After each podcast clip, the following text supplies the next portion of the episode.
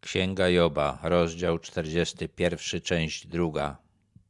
Płaty jego brzucha szczelnie przylegają, jakby ulane na nim, nieruchome. To jest dalszy ciąg opisu Lewiatana.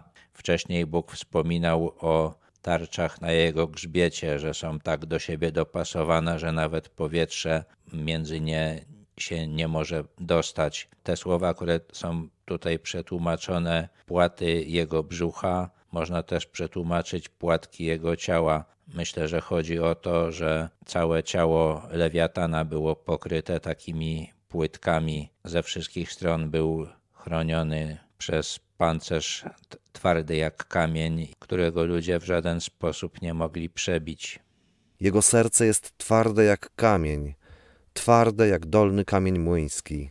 Być może chodziło o to, że serce lewiatana jest zdolne do wielkiego wysiłku, że nawet podczas walki czy szybkiego przemieszczania się to serce wytrzymuje obciążenie. A być może też chodziło o to, że to stworzenie jest bezlitosne. Gdy się podnosi, drżą nawet najsilniejsi, a fale morskie cofają się.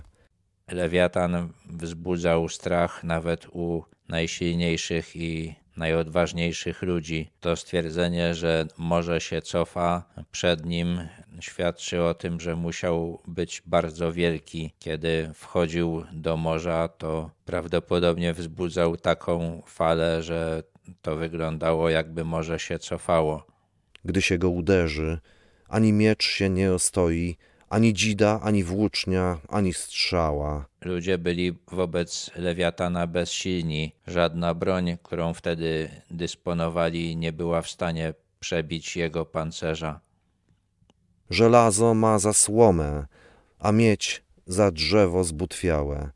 Tak jak słomą czy zbutwiałym drewnem nie można zrobić krzywdy człowiekowi, tak bronią z żelaza, czy z miedzi, czy z brązu nie można było zranić lewiatana. Nie straszy go strzała z łuku, a kamienie z procy są dla niego jak sieczka.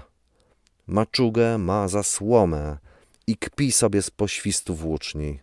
Sieczka może tylko spowodować u człowieka swędzenie, ale nie jest w stanie go zranić. Nie można też człowiekowi zrobić żadnej wielkiej krzywdy przy pomocy słomy. Tak samo maczugi czy kamienie nie mogły spowodować u lewiatana żadnych poważnych ran. Pod sobą ma ostre skorupy. Posuwa się po nich po błocie. Nie znamy dinozaura, który by pasował do opisu lewiatana. Były takie, które miały kostne czy też rogowe płyty na grzbiecie. Z tego opisu wynika, że lewiatan miał takie płyty także na dolnej części ciała. W tekście hebrajskim jest dosłownie napisane, że zostawia po sobie ślad jak wał do młócenia. Taki wał miał wbite kołki i jeśli się go ciągnęło po piasku, to żłobił jakby kolejny i tak samo lewiatan zostawiał kolejny, kiedy szedł po piaszczystym brzegu morza. Także było to stworzenie, które głównie przebywało w morzu, ale mogło wyjść na ląd i także na lądzie było groźne. Głębinę wprawia we wrzenie jak kocioł, morze wzburza jak wrzącą maść. Za sobą pozostawia świetlistą smugę, także toń wygląda jak pokryta siwizną.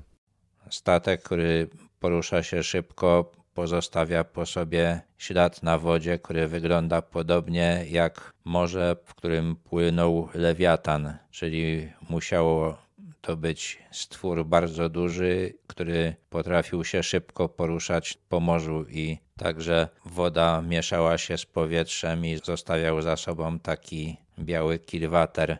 Na ziemi nie ma mu równego. Jest to stworzenie nieustraszone. Nawet na to, co wzniosłe, spogląda z góry. On, król wszystkich dumnych zwierząt. Bóg wyraźnie stwierdził, że lewiatan jest najgroźniejszym zwierzęciem, jakie stworzył. Być może to stwierdzenie, że jest królem dumnych zwierząt, odnosi się do szatana, który stanął na czele przepełnionych pychą aniołów i zwrócił się przeciwko Bogu.